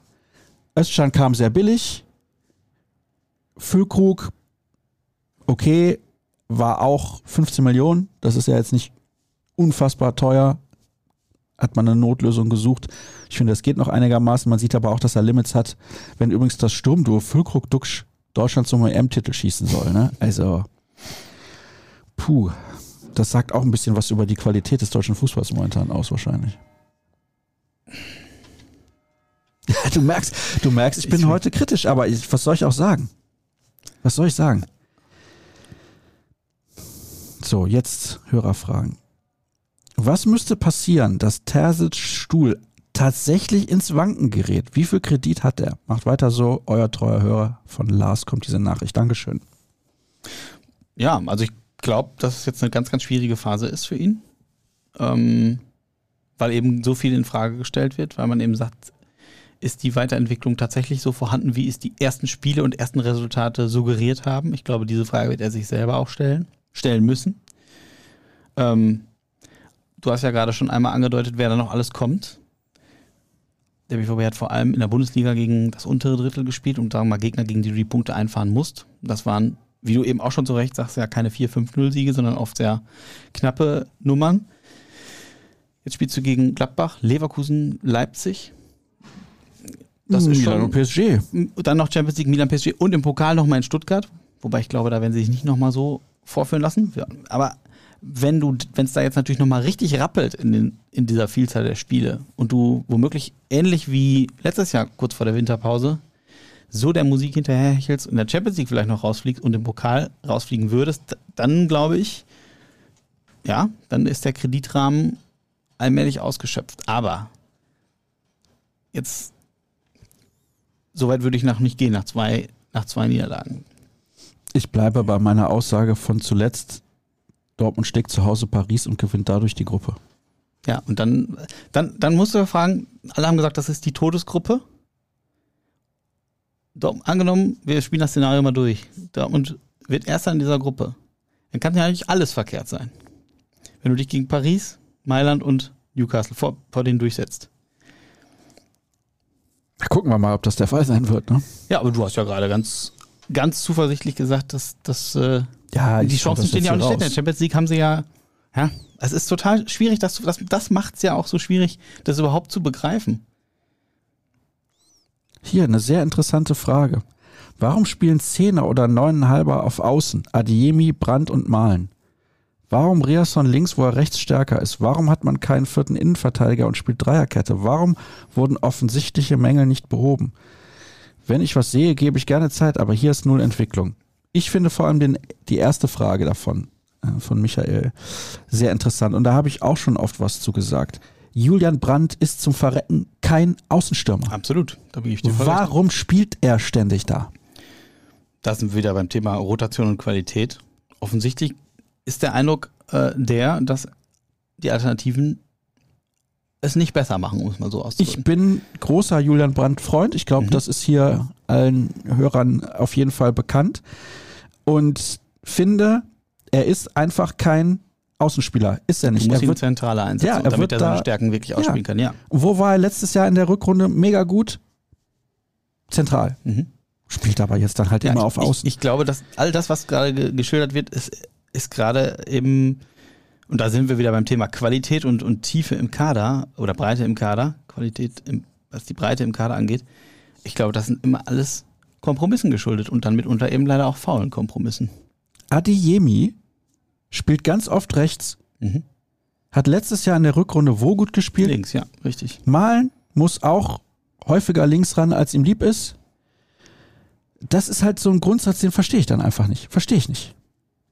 Man muss doch, wenn man scoutet, sehen, wo diese Spieler auch bei ihren Vereinen vorher, auf welcher Position sie gut gespielt haben. Und ich kann Das die war ja Frage, letztes Jahr schon Thema bei Ja. Adeyemi. Genau. ich kann die Frage sehr gut verstehen. Mhm. Und sie werden immer wieder auf Positionen eingesetzt, die nicht für sie gemacht sind. Also entweder muss ich dann das System ändern oder ich muss mir andere Spieler kaufen. Mhm. Aber du kannst doch nicht Adeyemi auf rechts parken, der hat nur einen linken Fuß und er hat halt nicht den Arjen Robben linken Fuß. ja, so. Und der kann mit rechts, der versucht ja nicht mal mit rechts einen Ball reinzubringen. Das heißt, er ist für jeden Absch Abwehrspieler unfassbar ausrechenbar. Er kann, durch sein Tempo ist er natürlich trotzdem für viele dann nicht ja, aber er muss, greifen. nein, aber er muss dann immer wieder abbremsen und nach innen ziehen und dann flanken und dann kann der nächste Abwehrspieler nachrücken und dann kann er keine gute Flanke mehr schlagen. Also er stoppt quasi die Geschwindigkeit im Spiel dadurch, weil er eben Linksfuß ist. Auf der linken Seite hat er dieses Problem nicht. Und Mhm. das erklärt sich mir taktisch dann nicht. Okay, ich bin kein Fußball-Bundesliga-Trainer und wahrscheinlich auch zu Recht, aber das verstehe ich nicht. Da, da gehe ich mit dir d'accord. Ja. Das ist äh, schwierig, ja. Zumal, wenn wir dann, dann sind wir nochmal wieder bei, bei Alternativen. Jamie Bino Gittens fand ich gegen Hoffenheim, hatten wir es gesagt, ne? Oder in welchem Bundesliga? Pokalspiel. Pokalspiel war es, ja. Da hat er ja wirklich, jetzt muss ich mal gucken, was. Bei seinem ersten Startelf-Einsatz, ich weiß jetzt nicht mehr, was es war, fand ich ihn wirklich gut.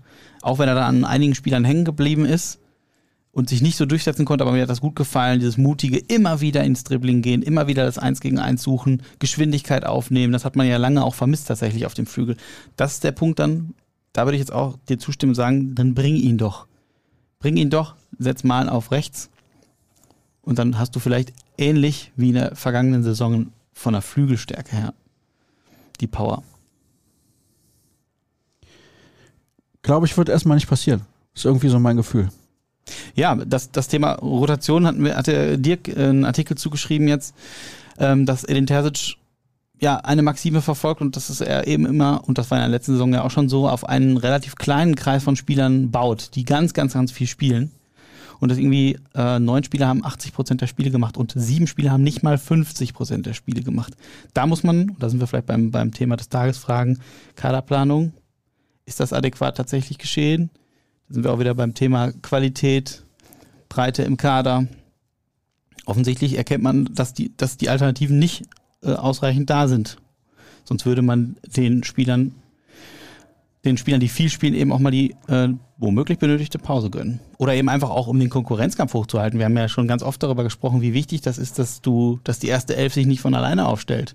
Weil die Jungs wissen, ich muss Gas geben, damit ich überhaupt im Kader bin oder der, äh, von Beginn an spiele. Und bis jetzt kann man sagen, dass äh, der Kreis derer, die regelmäßig spielen, eben relativ klein ist. Tolle Frage, die ich gerne unbedingt vorlesen möchte. Wie schwer ist es für einen Club, bei Kritik von außen die richtige Balance zwischen Ehrlichkeit und Selbstschutz zu finden?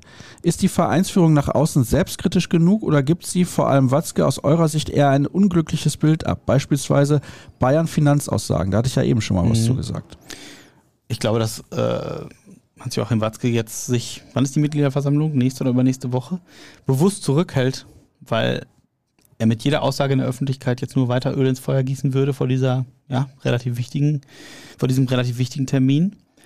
Ähm, mir fehlt manchmal auch, oder uns allgemein, glaube ich, da kann ich auch für die Kollegen sprechen, wir würden uns da schon auch wünschen, dass da kritischere Töne auch einfach mal angeschlagen werden. Mhm.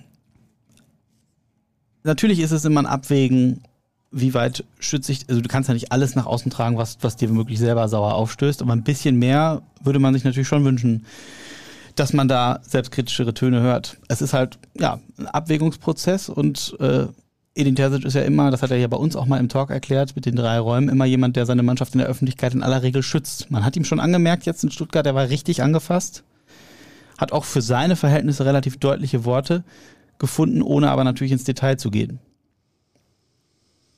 Ich sehe wirklich schwarz dieses Jahr, da nächste Saison die Champions League-Reform beginnt und alle Teilnehmer mit noch mehr Einnahmen rechnen dürfen, ist es vermutlich so wichtig wie noch nie in die Champions League-Ränge zu gelangen. Und pünktlich dazu fängt der BVB an zu verlieren. Wir haben das eben ja schon mal gesagt. Ich bleibe dabei, am Ende werden sie in die Champions League kommen.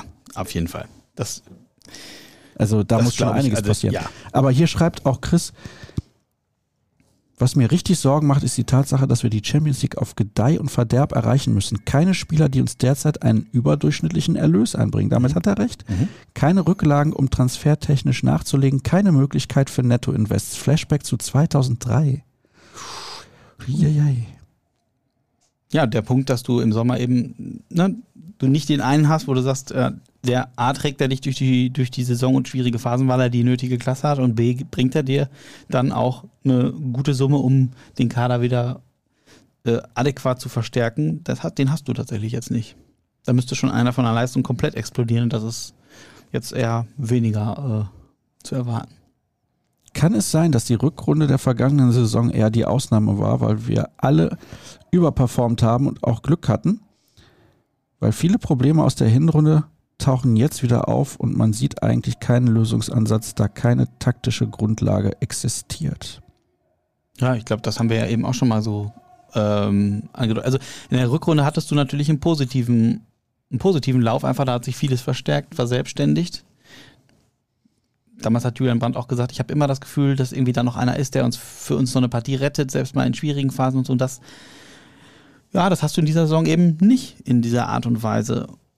Und ja, wenn wir darüber reden, dass jetzt eben dieser Paradigmenwechsel stattgefunden hat, weniger sexy, mehr Erfolg,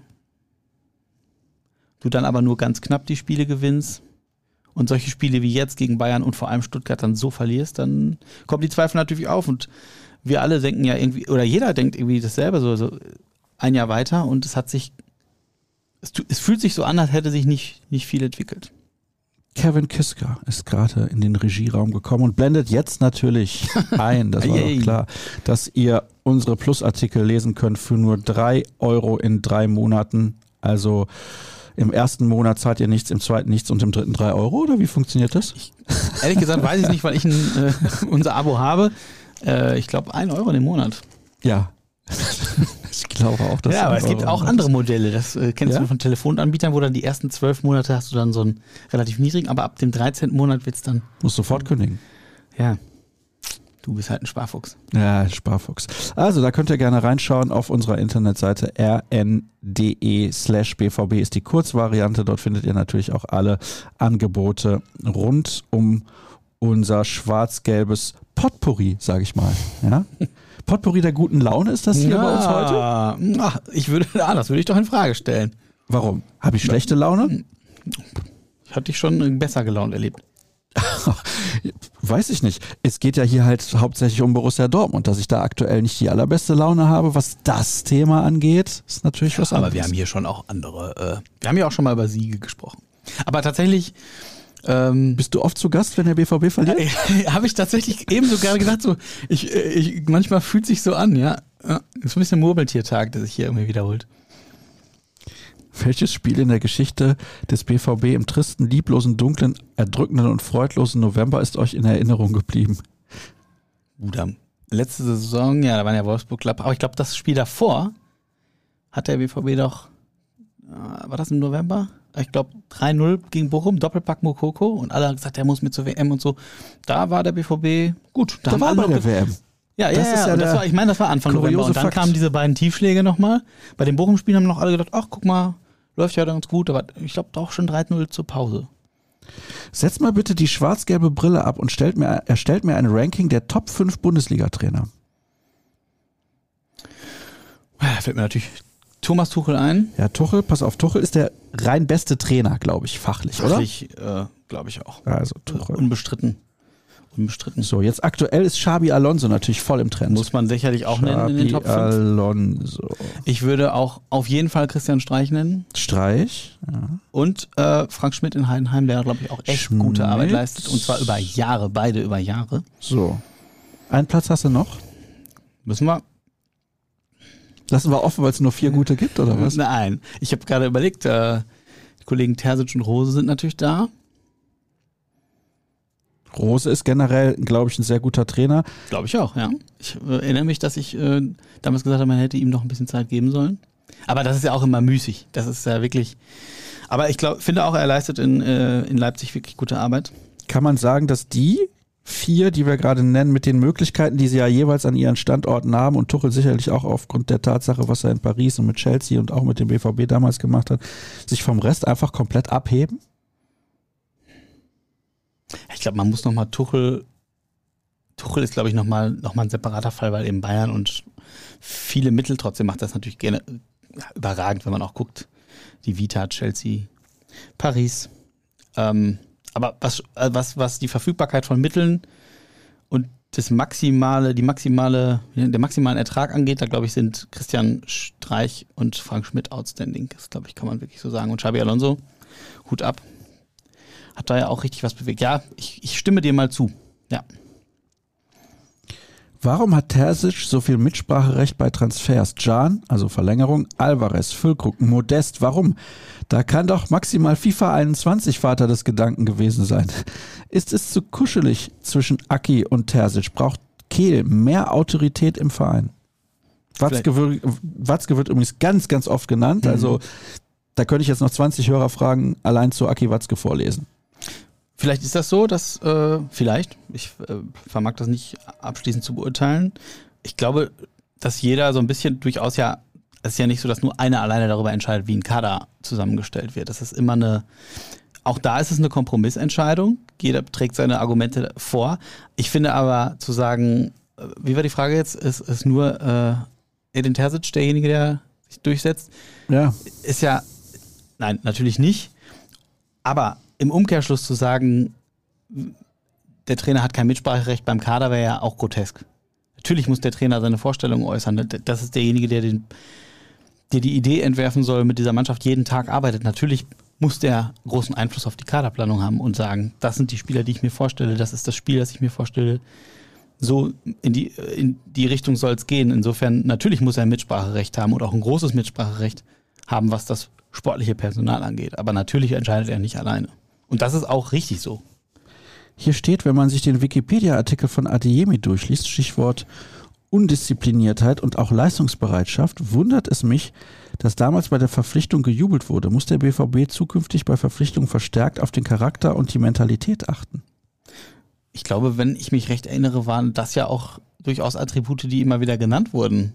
Auch in den letzten Jahren schon als Learning aus den. Äh, Oh, das ist ja wirklich ein absolutes Hasswort. das ist, aber das ist ja auch so ein neumodisches Wort. Äh, Lerneffekt, sag doch einfach Lerneffekt. Ist, ja, man hat ja immer wieder gesagt, so, da, nein, da brauchen wir auf jeden Fall die Leute mit, die das verkörpern und so und Mentalität. Klar, aber ähm, ja.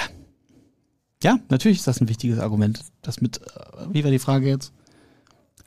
Ob man mehr auf Charakter und Mentalität achten muss. Hast dich wieder Es verplappert. Mir, ja, so. Plauderlaune. Es ist, ja, es ist mir ein bisschen zu einfach. Es ist ja nicht nur, also Sally Özcan verkörpert sicherlich Charakter und Mentalität. Dann sind wir aber wieder bei der Qualitätsfrage und, und reicht das dann in Summe, in Summe auf höchstem Niveau? Und du brauchst einfach, im besten Fall, aber diesen rar gesät, Spieler, die natürlich all das verkörpern.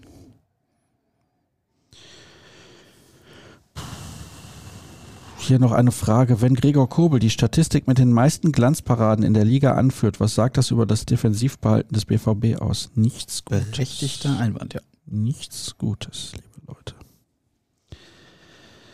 Ich nehme jetzt auch mal ein paar Fragen von Instagram mit rein. Haben wir Lücke überschätzt? Er spielt für mich wie der etwas bessere Modest.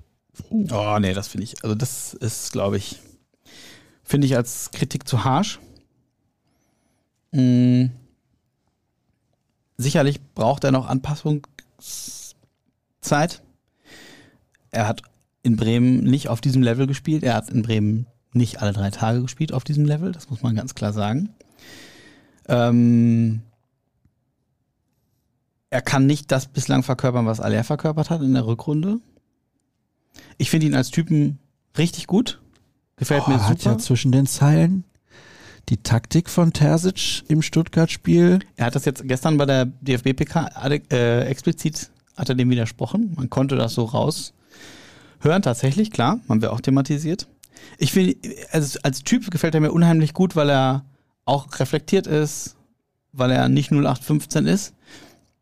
Ich glaube, er, er durchlebt tatsächlich auch gerade einen Lernprozess und einen Anpassungsprozess an ein anderes Level und das siehst du halt dann auch noch im Spiel. Der arbeitet aber unheimlich viel für die Mannschaft, auch in Stuttgart. Habe ich nur gesagt, oh, der in, in, Räumen, wie viel der sich auch zurückgezogen hat. Klar, dann, dann ist immer die Frage, was kommt vorne an? Kriegt er überhaupt vorne Bälle? Da sind wir wieder bei dem Offensivspiel, was nicht so funktioniert wie in der Rückrunde der letzten Saison. Da äh, ist es schon eine Kette dann von Dingen, die dann nicht so funktionieren. Und ich glaube, das bekommt er dann auch zu spüren. Wenn jetzt regelmäßig Flanken kämen, du hast eben Adeyemi erwähnt, in dem Artikel, den ich, ich weiß gar nicht, ob er überhaupt schon eine Flanke äh, an den Mann gebracht hat in dieser Saison. Äh, dann wird es natürlich auch schwierig, egal für wen wer vorne drin steht. Ja. ja. Jetzt ist Adeyemi nicht der Einzige, der über die Außenbahn kommt, aber das ist dann eben schon ein Faktor, ne? Wann wird Sven Mislintat endlich ein ernsthafter Kandidat für Kehls Posten? Soweit würde ich jetzt nicht gehen. Aber er ist jetzt wieder frei, oder? Ja, er ist bei Ajax. Genau, er ist wieder verfügbar. Ja, ich weiß nicht, ob es da, es gab da ja mal Kontakte. Es gab da mal Kontakte, ja. Vielleicht würde das auch die sogenannte Wohlfühloase BVB aufbrechen. Ja, ich weiß nicht, ob das wirklich, ob, ob ob da, also intern wird da ja schon anders noch geredet. Das, das darf man, da darf man sich, glaube ich, nicht vertun. Ganz kurzer Schwenker. Lieber Uso oder Raki? Uso. Ja, bei mir auch. Ramazzotti oder Averna? Mag ich beides nicht. Dann Ramazzotti. Benzibaini, Nico Schulz 2.0. Muss Benzibaini nach der Saison wieder weg? Nicht BVB-tauglich, meiner Meinung nach da würde ich jetzt auch nicht mitgehen, dass er Nico Schulz 2.0 ist, aber auch er ist sicherlich ein Spieler, der sich noch ordentlich raffen muss, weil Dortmund nicht Gladbach ist. Meiner Meinung nach kann man von dem Kader nicht mehr erwarten, als Terzic rausholt. Ja, ich glaube, die Mehrheit würde dem nicht zustimmen und zu der gehöre ich auch. Hm reagiert der BVB im Wintertransferfenster? Also eigentlich muss man was machen. Ja, definitiv. Also ich denke, man muss was also machen. zumindest auf der Außenverteidigerposition musst du ja in irgendeiner Form reagieren, weil du da echt dünn aufgestellt bist. Riasson kann beide spielen. Benzebaini ist eben die Frage. Macht er noch den Schritt? Es ist zu hoffen und es ist zu erwarten. Also man muss es von ihm erwarten. Marius Wolf stößt an Grenzen. Ich glaube, da sind wir uns alle einig. Jetzt spielt Niklas Süle zwar auch mal Rechtsverteidiger, aber du brauchst auf jeden Fall noch jemanden, zumal Thomas Meunier zwar jetzt wieder verfügbar ist, hat ja auch dann in der dritten Liga mal einen Einsatz gehabt, zwei. Ähm, aber ja, den will man ja tatsächlich eher abgeben. Also am ehesten glaube ich, dass sich da, und der BVB muss reagieren, auf der Außenverteidigerposition und noch was tun wird. Hier wird gegrüßt von einem Ahlner an den Ahlner. Warum? Warum? Wann schafft der Ahlner Bamba den Durchbruch? Ist das einer, der dem BVB helfen könnte? Glaubst du, der ist gut genug? Sammy Bamba? Ist ein guter Spieler, ist auch ein Außenspieler, Flügelstürmer. Ich glaube aber nicht, dass das für die Bundesliga beim BVB reicht. Das ist eine weil eindeutige Aussage. Weil er, ja, also er ist einfach nicht torgefährlich genug. Und ähm, auch bislang, glaube ich, vom taktischen Verständnis, von der Arbeit gegen den Ball auch, die ja immer wichtiger wird, auch für Offensivspieler, da ist noch Luft nach oben. Und das wird aus meiner Sicht zumindest bei Borussia Dortmund in der Bundesliga noch nicht reichen für ihn oder nicht reichen. Ich liebe euren Podcast. Viele Grüße aus, Achtung, Namibia. Ey, guck mal. Fantastisch. Schöne Grüße zurück nach Südostasien. Nein, Spaß. Spaß. Du bist ja, hast ja in Erdkunde damals auch eine Betonfilm gehabt, oder? Nein, nein, nein, nein, nein. Erdkunde, das ist, bin ich sehr interessiert, tatsächlich. Ja? Ja. Aber ja, nur wenn man interessiert ist, muss man ja nicht nee, nee, Was ist nochmal die Hauptstadt von Namibia? Oh, Nairobi. Nairobi, ja klar. Nee, Nairobi ist die Hauptstadt von? Ach, keine Ahnung. Kenia. Ach, siehst du? Oder? Ja, ne?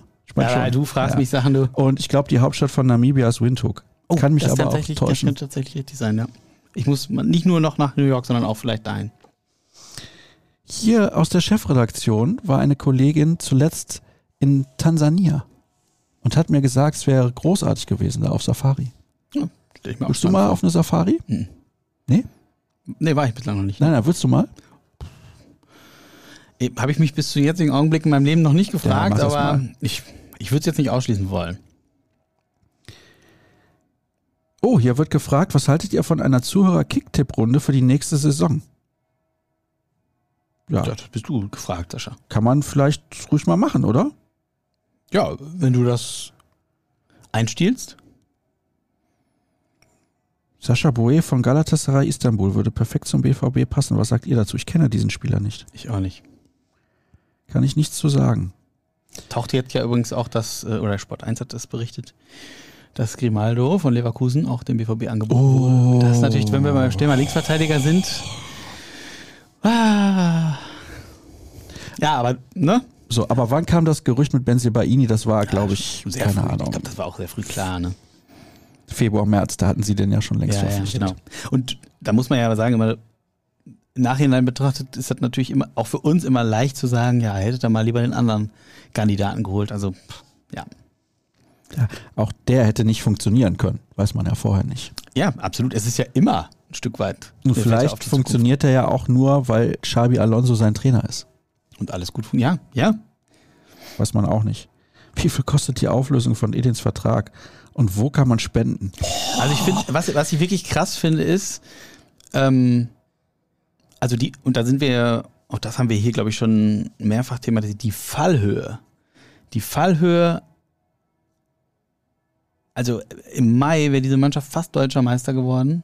Jetzt spielt sie, hat sie zwei Spiele gespielt, wie sie gespielt hat und, und bei allem, was wir jetzt heute in über einer Stunde schon thematisiert haben, war, also für mich ist es zu schnell, zu viel schwarz-weiß. Wenn ich das einfach mal so sagen darf, grundsätzlich. Also, boah, da passt das, das mit dem Grau in Grau, könnte man ja jetzt sagen, passt eigentlich auch aktuell ja, schon ein bisschen also dazu. Es, ja? es gibt ja bei aller berechtigten Kritik, aber alles jetzt in Bausch und Bogen zu verdammen, finde ich auch wieder, weiß ich nicht. Tue ich mich sehr schwer mit. Mentalität und Resilienz nur ein Lippenbekenntnis? Wie ernst nimmt man die Sportpsychologie? Spannendes Thema. Müsste man mal mit einem Sportpsychologen drüber sprechen. Aber ja, die, die Fähigkeit, mit Rückschlägen umzugehen, ist sicherlich im Spitzensport ein ganz wichtiger Faktor für Erfolg. Und eigentlich hat man ja schon gedacht, dass Borussia Dortmund da Fortschritte gemacht hat. Ich würde sagen, der Herrschertest ist genau diese Phase jetzt, in der es wirklich unruhig ist und der ja total unglücklich du kannst ja jetzt gar nicht mit dem Großteil, oder 14 Nationalspieler sind weg, also die Hälfte deines Kaders steht dir gar nicht zur Verfügung, um das alles jetzt aufzuarbeiten. Und Edin Terzic hat das in Stuttgart gesagt. In zehn Tagen sind die Jungs dann zurück und dann können wir eigentlich erst das Ganze aufarbeiten und dann steht ja schon Gladbach vor der Tür. Ganz schwierige Kiste und ähm, ja, wird jetzt nochmal eine ganz, ganz knifflige, sehr, sehr herausfordernde Phase jetzt für Borussia Dortmund vor Weihnachten. Ich schaue ja nochmal durch. Hier hat jemand geschrieben, wir sollen nicht immer Rafael Guerrero so verherrlichen. Mhm. Er ja, war aber dann schon über seine sieben Jahre in Dortmund eine relative Konstante, auch wenn er ab und, ab und zu. Aber auch in beide Richtungen, ne? Ich ja, weiß, auch darüber haben wir hier geredet ja, und wir unzählige Artikel geschrieben. Äh, natürlich hat er dir unheimlich viel Scorerpunkte gebracht, war ein spielerisches Element und war für die Offensive als Linksverteidiger auch Ja, eigentlich ist ja die Frage, war er eigentlich ein guter, war er wirklich als Linksverteidiger auf der Rolle, äh, richtigen Rolle, in der richtigen Rolle? Natürlich war er da unfassbar gut, aber in der Arbeit gegen den Ball, das war ja letzte Saison auch offensichtlich, war, war seine Seite die offene Flanke für den Gegner. Also man darf jetzt im Nachhinein auch nicht alles dann verherrlichen. Was mir übrigens noch einfällt, dass äh, als ich vor ein paar Monaten hier war, kam mal irgendwann die Frage von einem Hörer, ob wir Ted Lasso äh, kennen würden, die Serie. Ich habe sie nicht gesehen. Ich habe sie mittlerweile komplett gesehen und sie ist überragend. Ich kann Ja? sie wirklich nur jedem empfehlen. oh, Nicht nur Fußballfans, äh, aber natürlich auch Fußballfans. Also wenn's, wenn ihr die Möglichkeit habt, schaut es euch an. Es ist wirklich eine ganz, ganz tolle Serie. wann soll ich denn die Spaß. Zeit dafür finden, Cedric? Das war, die musst du dann irgendwo abknapsen, Sascha. Vielleicht guckst du ein, ein Cricket-Spiel weniger. Das ist ein Cricket. Habe ich auch gesehen. Richtig Das schön. ist, das ist überragend. Jetzt pass auf. Wie der BVB ab der 28. Minute auf dem Papier gegen den VfB Stuttgart gespielt hat, gegenübergestellt, wie es sich in der Praxis angefühlt hat. Und dann ist die Aufstellung von Samstag und die andere Aufstellung. Jetzt pass auf, Kobel ist auch in der anderen Aufstellung. Reasson und Özcan haben es auch in dieser andere Aufstellung äh, geschafft. Und René Schneider, Berg Dölmö, Niklas Jensen, Concessao, Nerlinger, Buckley, Thomas Hessler und Nelson Valdez. Großartig. Sehr schöne Spielerei. Vielen Dank dafür. Ja, das hat mir große Freude gemacht und mir macht auch große Freude, jetzt meine Top 8 vorzulesen. Warte Mhm. mal, 1, 2, 3, 4, 5, 6, 7, 8. Finde ich interessant, dass der Hörer nur neun Sportler genannt hat. Alles übrigens Männer. Du wolltest Adeyemi noch mit reinnehmen. Ja gut, der ist ja auf dem letzten Platz. Aber dieser eine, den ich nicht kenne, warte mal, wo ist denn jetzt die Frage? Das müssen wir kurz noch klären. Vielleicht kannst du das googeln, hast du dein Handy gar nicht dabei? Doch, habe ich in Doch. der Tasche allerdings. Was willst du Ja, denn? ja, ich möchte gerne wissen, was der macht. Wo ist es denn jetzt? Wer ist denn der jetzt der? Dieser Alexander. Alexander. Jetzt finde ich es nicht mehr. Doch, hier. Du hattest das markiert eben mit einem Herzchen. Hier, guck mal, hier. Da. Alexandre Usyk. Usyk, hier ist er schon. Ist ein ukrainischer Kämpfer oder sowas. Profiboxer im Schwergewicht. Ja, okay. Habe ich mir doch fast gedacht. Ja. Ja, das kann ich nicht beurteilen. Habe ich nie kämpfen sehen. Er wurde Weltmeister im Schwergewicht der Boxverbände IBF, WBA, WBO und IBO. Als Amateur war er Europameister 2008 im Halbschwergewicht sowie Weltmeister 11 und Olympiasieger 12 im Schwergewicht. Scheint was auf der Pfanne zu haben. Ja, ja, ja, auf jeden Fall. Aber ich kann den nicht einordnen, deswegen kann ich dazu nicht sagen. Alle anderen kenne ich ja. Deswegen meine Nummer eins Luka Doncic, die zwei Matthias Gissel, die drei Kilian Mbappé, die vier Patrick Mahomes, die fünf Leon Dreisat, die sechs Aaron Judge und die, die sieben Carlos Alcaraz. Warum Max Verstappen letzter? Wenn da der Motor platzt, dann kann er nichts machen. Da kann er noch so talentiert sein und wenn er ein schlechtes Auto hat, dann wird er trotzdem nicht Weltmeister ich habe durchaus mal Interesse an der Formel 1 gehabt, war sicherlich in der Vergangenheit auch schon mal größer. Ist natürlich langweilig, wenn immer der gleiche gewinnt. So, deswegen verliert man Interesse und deswegen finde ich zum Beispiel MotoGP deutlich spannender, weil da gibt es auch Überholmanöver. Aber interessanterweise ist dein Interesse an Fußball ungebrochen, obwohl seit wie vielen Jahren äh, Bayern München, jetzt sag ich schon Borussia Dortmund, deutscher Meister ist. Ich gucke ja keine Spiele der Bayern, ich gucke ja immer nur die Spiele von Borussia. Ach so, okay. Na gut. und da ist immer, ist immer was geboten, wie wir jetzt Das ist festgestellt haben. allerdings wirklich wahr. So, jetzt ist die Sendung eigentlich vorbei, aber Kevin Kiska ist gerade nicht da. Hm. Jetzt frage ich mich, Doch, wann da, er wieder da ist er. Oh, da ist er. Aus dem Tiefschlaf erwacht. Nein, äh, Erstmal gute Besserung, er ist nämlich angeschlagen. das kann man so sagen, ja. ja. Er Äh, ist mindestens ähnlich angeschlagen wie der BVB. Ja, ich weiß nicht. Also beim BVB, also bei Kevin, sagen wir es anders, bei Kevin ist noch was zu retten. Ja? Nein, Da nochmal eingeblendet für alle, die die YouTube-Variante schauen. Heute war es ein bisschen kritischer, aber ich finde, das darf auch ruhig mal sein. Ja, also natürlich nach der Leistung. Ed. Gebhardt Cedric, bitte folgen bei X oder Twitter, das könnt ihr euch aussuchen. Mir gerne folgen unter Start und rnbvb auf allen Plattformen, die ihr kennt. Und natürlich unser Abo abonnieren für drei Euro für drei Monate. Das ist ja doch ist ein Spitzenangebot eigentlich. Ich würde sagen, das kann man investieren, ohne sich zu verausgaben. Preis-Leistungsverhältnis stimmt, würde ich behaupten. Guckst du jetzt hier diese Länderspiele? Nee. Ich also, jein, also ich muss mal gucken, Samstag äh, bin Ja. ich privat äh, verhindert, aber äh, was ist das andere Dienstag? Ja, hier. Ich muss Ja, äh, ich ehrlicherweise gestehen, mal vom Beruf, also dem beruflichen Aspekt äh, abgesehen, äh, hat mein Interesse an der Nationalmannschaft auch schwer nachgelassen. Hattest du Tickets bestellt? Nein. Für die UEFA Euro Nein, 2024? wir arbeiten hier. ja, gut, aber nicht jeden Tag. Nö, aber ich glaube schon fast jeden Tag. Als, Ja, als äh, EM-Spielstandort äh, sind wir hier natürlich dann doch. Machen wir Äh, was? Machen wir eine große Sendung? Wir beide nur? Schließen. Kevin Ich- aus und Dirk Nein, und also wir können doch alle Kevin zusammen. und Flo und so. Du, du musstest das nochmal intern ansprechen. ja. Wir können sicherlich mehr als eine große Sendung machen. Wahrscheinlich, vermutlich sind ja ein paar Borussen dabei. Eigentlich. Ja. 24 Stunden nonstop. Gibt Fernsehsender, die senden auch 24 Stunden. ja. Ich weiß nicht, ob die, das, ob die Leute das sehen wollen, wenn wir 24 Stunden hier wie die Zombies abhängen. Ist einfach mal was Neues. Ja, lass uns nochmal drüber diskutieren. Das ist noch ein halbes Jahr hin. Also, um das nochmal kurz zusammenzufassen, weder Cedric noch ich werden viele Spielminuten der deutschen Nationalmannschaft in den nächsten beiden Partien sehen. Aber wir freuen uns natürlich über jeden Sieg und auch über jeden erfolgreichen Dortmunder und über jeden Dortmunder, der gesund wieder zurückkommt. Und nächste Woche ist, glaube ich, Dirk Krampe hier bei mir zu Gast. Und der ist ja auch kritisch, durchaus. Ja, und der ist auch am Samstag. Nee, der, der ist beim zweiten Spiel. Gegen Österreich ist das, glaube ich. Kann das sein? Spielen wir gegen Ja, Österreich? Also spielt mal. Deutschland gegen Österreich. Jetzt ist das in Berlin gegen die Türkei, ne? Ja, ja, dann Mhm. müsste Dirk, ja, das passt ja dann. Wenn er beim zweiten Länderspiel ist. Ja.